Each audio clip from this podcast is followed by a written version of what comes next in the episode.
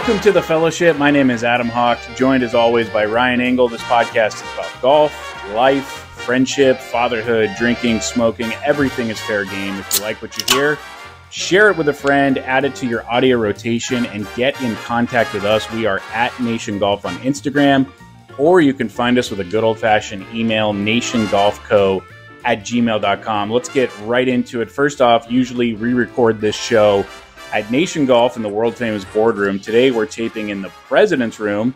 Engle, you built this place. Tell us about the room, when it came together, why you built it, and why you named it the president's room. Well, Adam, good to see you. Happy uh, almost 4th of July. Thank you. Thanks for making the trip down from beautiful downtown Fullerton, California. It's about 20 degrees hotter up there, right? Yeah, and this actually feels warm in here too because I should have aired out the president's room ahead of time. I didn't quite think about that but it is what it is.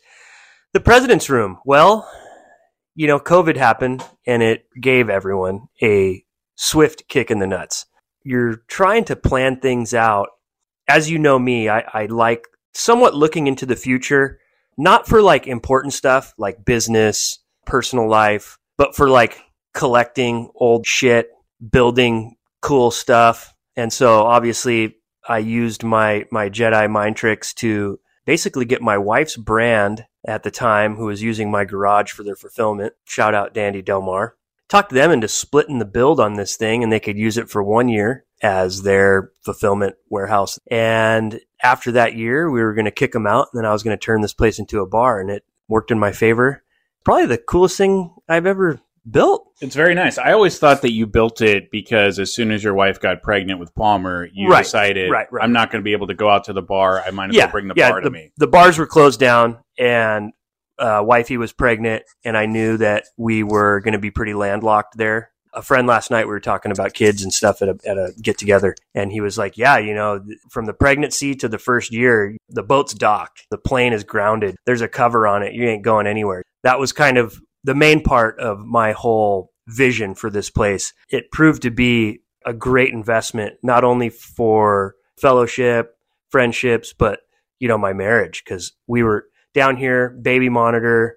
You got the Martin Denny playing, pouring a stiff drink, having a smoke because it's detached from the house. We kind of felt like we were doing things without leaving the property. So it was a really fun, fun thing to do. And now I just spend my time looking at like old vintage bar shit on eBay and stuff. So always trying to add. Breaking news coming into the president's room right now. Rickie Fowler has won the Rocket Mortgage out in Detroit. Would have been really nice to watch this. It was a stacked leaderboard. Rickie versus Collin Morikawa and Adam Hadwin, right down to the wire, went to a playoff. I have no idea how this happens, but CBS, the regular broadcaster of this golf tournament, decided to start their coverage at 12 noon Pacific. We are currently taping this episode at 11:45 Pacific, meaning CBS will start their broadcast of a golf tournament that ended 10 minutes ago in 15 minutes.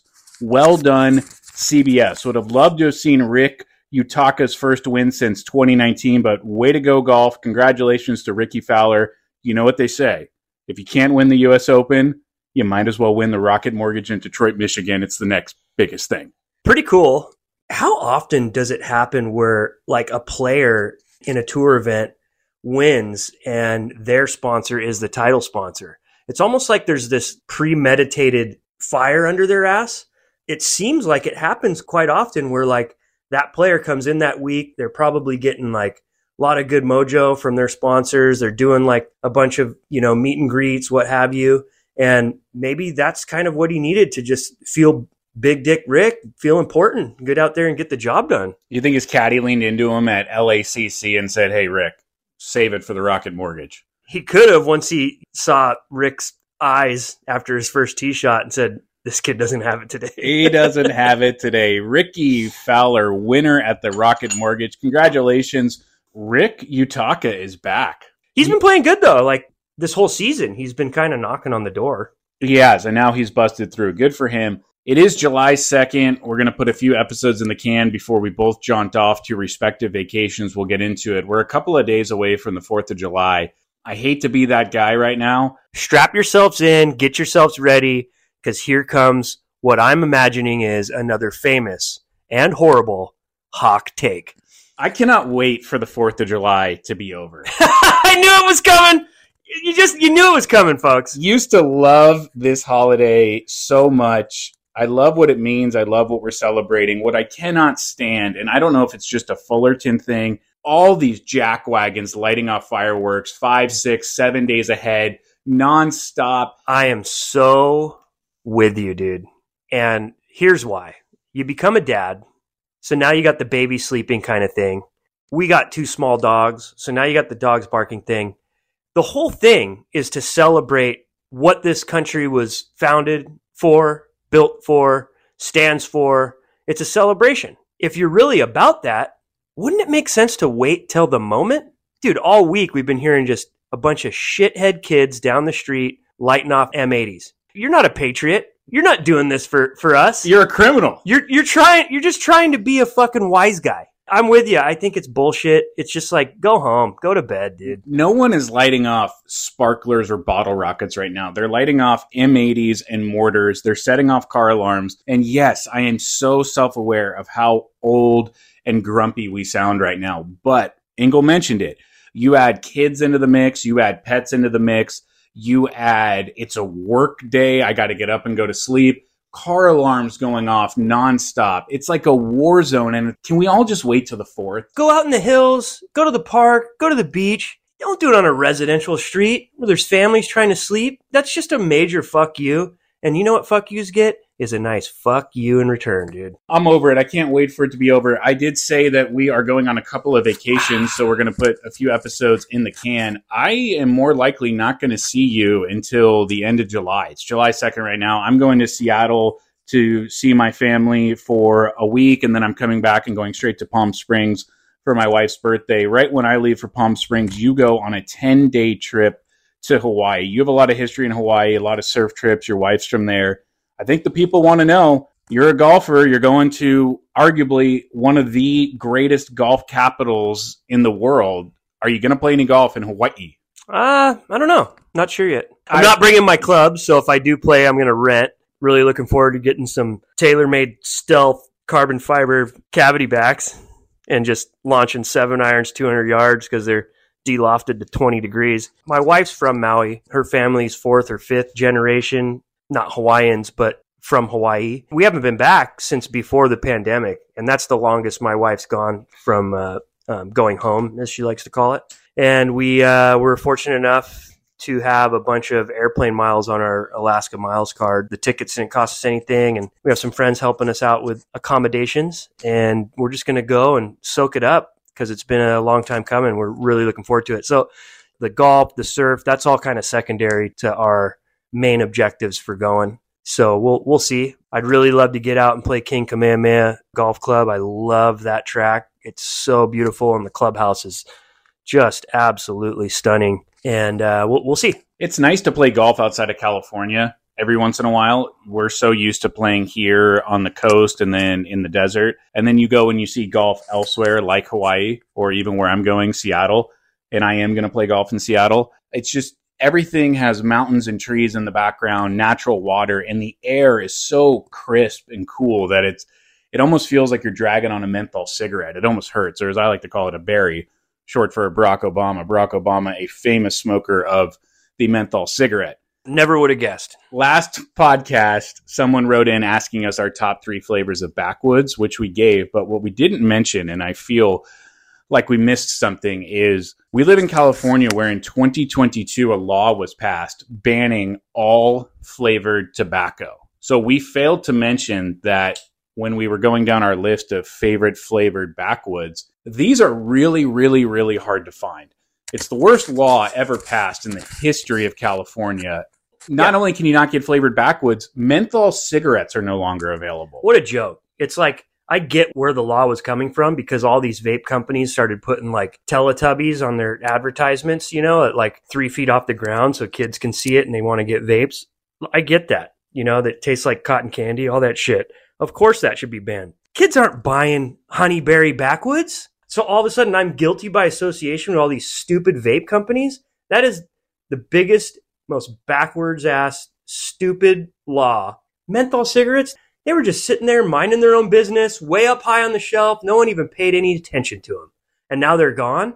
That's fucking bullshit. It's it, it's crap. They caught a stray bullet with this law, but we should have mentioned that as much as we love a flavored backwoods, they're really hard to find. That's not to say that you can't find them. And I did want to bring up how good it feels when you do stumble upon the forbidden fruit, pun intended, and you find a flavored tobacco. I'm taking three packs. Right. So yesterday I was in Alhambra. What'd you get? I got vanilla backwoods. Ooh. Never saw them before. Ooh. They come in a beautiful royal blue paper pouch. Ooh. And as soon as I see a flavor on backwoods, I'm picking them up. Vanilla sounds luxurious. I can't wait to try them. Now you have some backwoods in front of you. this is just the original, the the sweet and aromatic. right. Um, and these are good. They, they have a they have a little bit of sweetness. They probably smell better than they smoke, which is like most things in life.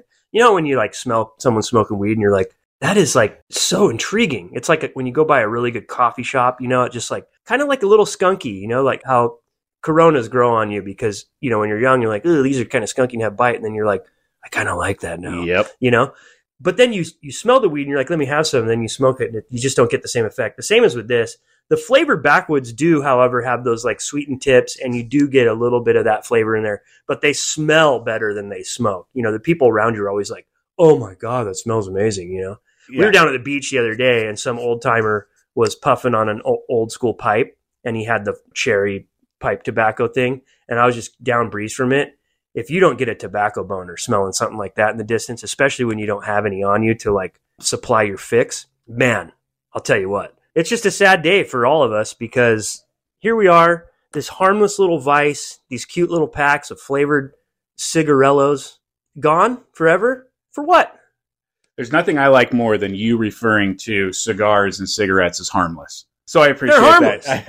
I appreciate that. Uh, you know, it was news to me. We were we, remember we were um, smoking and drinking in the in the boardroom at work, and our friend Alex came over, and he's like, "God, I'm really in, in need a cigarette bad." And we're like, "We're out, but there's there's a halfie right there in that ashtray. Like we, we wouldn't judge you." And he was just like, "Fuck it." So he just puts it to his lips, and he's just like, "Yeah, the nicotine thing." And I was like. Yeah, I don't really understand the nicotine thing, you know? Like, I feel like I could just go without smoking and stuff. I mean, I smoke cigars, but it's like I don't inhale, so I'm not getting any nicotine. And he's like, did you know that cigars have like 300% more nicotine in them? And I was like, yeah, but I don't inhale. And he's like, yeah, but it's going through your lips and stuff. And your gums and your And, tongue and your mouth and mouth. then I realized real quick how dumb I was. yeah. And I went, hmm, I guess I am addicted to nicotine. A couple of podcasts ago, maybe it was last podcast, you said you love a cigar that knocks you on your ass. You think you just get knocked on your ass by that stuff not getting in your system? What do you think is knocking you on your That's ass? a very, very good point. It's amazing how much you can still learn at this age. and I appreciate you being open to learning. Both of us are pet owners and we're both going on vacation. I'm going on a longer vacation than I normally go on. You're going on a 10 day trip. Question that my wife and I are kicking around right now. How long is too long to board an animal? Gosh, I don't know. We don't board ours. We, we have help. So they just live their life without us for a little bit. Do you feel like 10 days is too long for an animal to be sitting in some kind of veterinarian's clinic? I would say for a dog who's has in comparison to a cat has more like human like hyper intelligence, whereas cats are borderline just schizophrenics that just like stare around in corners and trip out on shadows and shit all day. I don't think they know or understand or even seem to care. You go pick up your cat, it's not going to be like giving you Google eyes going like, "Oh, oh my god, thanks for picking me up." But a dog would. Cats are like furry goldfish walking around. Like they don't know what the fuck's going on. I won a pair of brand new golf shoes at a golf tournament. I'm not going to mention which golf tournament. Don't want to look like the guy that turns around and sells something brand new that they were never going to use, but I'm the guy that turned around and sold something brand new I'm never going to use. These were a pair of FootJoy Traditions. And when I got them, I was excited. They were saddled, and then uh, it turned out they were just vinyl, and the saddle was camo, and you couldn't see the camo on the internet. So it just came Didn't out they have like yellow soles too? yellow soles, God, dude. it, they just they came out very heinous. They were masquerading as old school FootJoys, but they came out to be like brand new neon soccer cleats. Now, I listed these on OfferUp, and I know you like to sell golf equipment a lot on eBay. The shoes retail brand new for $140. I listed them for 100. I sold them this morning at six in the morning outside of my residence. Just some rando on OfferUp. How much do you think I got for him? 65 bucks. 75 bones. Not bad. Someone hit me up and said, Are you willing to do 40? And I wrote, Doesn't hurt to ask, I guess. I wrote back, What a joke. yeah. That's all I wrote. Yeah, yeah. I mean, they list new for 140. I'm putting them on sale for 100, and you want them 60% off of the already sale price for brand Yeah. new shoes. yeah, 40 bucks and an OTPHJ, dude. Now, you want to take a guess at uh, what kind of hat and shirt this gentleman was wearing when he came to pick up? Bad Birdie hat, the black one that says bad with a white rope. And then his shirt was probably a gray Travis Matthews shirt with horizontal stripes and palm trees on the chest. Okay. This gentleman was picking up his shoes early in the morning because he wanted to wear them to his round of golf. That's why he came by. Did he have so a white belt on? He had a white belt. the shirt was Travis Matthews, so Did you're it- two for two. yeah. The hat, not a bad birdie hat, but a huge block letter PXG hat. Oh my gosh, dude. He said to me when he got out of his car, Mind if I try these on? And I said, I don't think you need to. They go perfect with what you're wearing, but Yeah. go ahead and slip into these. And Yeah. uh, he was a very, very happy customer. Ankle leaving. socks? Ankle socks. Good for him, man. Yep. Shorts. Just living the American dream. He Bef- probably follows Colorado Golf Blog for all of his golf and sporting news. Yep. Colorado Golf Blog, Zyre Golf, Yeah. PGA memes. Yeah. he's he's really loaded into to golf. Now, while we're on that subject of golf and golf Instagram and what's kind of dictating the mood and feel of golf to the masses, I wanted to ask you, who do you think right now is the face of golf? Now, keep in mind, the face of golf does not necessarily mean the best golfer. It certainly doesn't mean your favorite golfer. It simply means who do you think the most amount of people associate first with the game of golf? And I'm sorry to put you on the spot, Hmm. but I think it comes down to two people right now. Okay. Who do you think? You can always make an argument for Tiger Woods. He doesn't move the needle, he is the needle. However, he has been gone for so long, he's getting so old. There's an argument to be made for Tiger. However, I believe that that argument is getting weakened by the day. The other argument you can make, and it's going to make me sick to my stomach to say it out loud, but I want to get your reaction to it. You could argue right now that the face of golf is DJ Khaled. God, dude. And don't shoot the messenger. Like I said, doesn't mean he's the best. Why, doesn't why is this guy favorite. getting so lifted up? I That's don't what I want to know. I want to know why DJ Khaled is. Uh, you could argue the face of golf right You know, you know why I despise that guy and his whole shtick so much. It's so hypocritical and such false advertising. His taglines and his like broad message is just like God did, and it, it has this like phony like love message, but throughout it, he's acting like such a big shot, narcissistic, selfish kind of guy. He's acting all cocky and like his drive was perfect and staring at the camera and strutting his stuff. And it's like, bro, you're morbidly obese and you're being a hypocrite on your whole message. You're a glorified DJ that just collabed his way to, to greatness. Good for you. But like, you don't know shit about golf. You just got on this boat and you're acting like you're the fucking captain and everyone just gets on board. We have such a, an amazing short attention span for gobbling up content these days. So many of our friends in this industry are so guilty of it. They see that it's hot there and you know deep down inside they're not down. They don't like his music. They think his thing's a joke, but you know what they're doing to get their own traction? They're using his song. They're copying shit he's doing just for relevancy. And it's just the 48 hour echo chamber bullshit news cycle world we live in now, you know, where it's like, I better jump on board with this. It's hot right now. It's like, why not like searching within yourself and finding what you're truly passionate about and expressing your true self rather than just jumping on board some bullshit hypocrisy? It's So- amazing that in 60 years we've gone from Arnold Palmer, the face of golf, to DJ Khaled and Macklemore, the faces of golf. Who's more responsible for that? Those guys, Khaled and Macklemore, or as I call him, Ben. Khaled and Ben, or the tour pros who just refuse to step up and give anyone anything worth following. Well, there's that.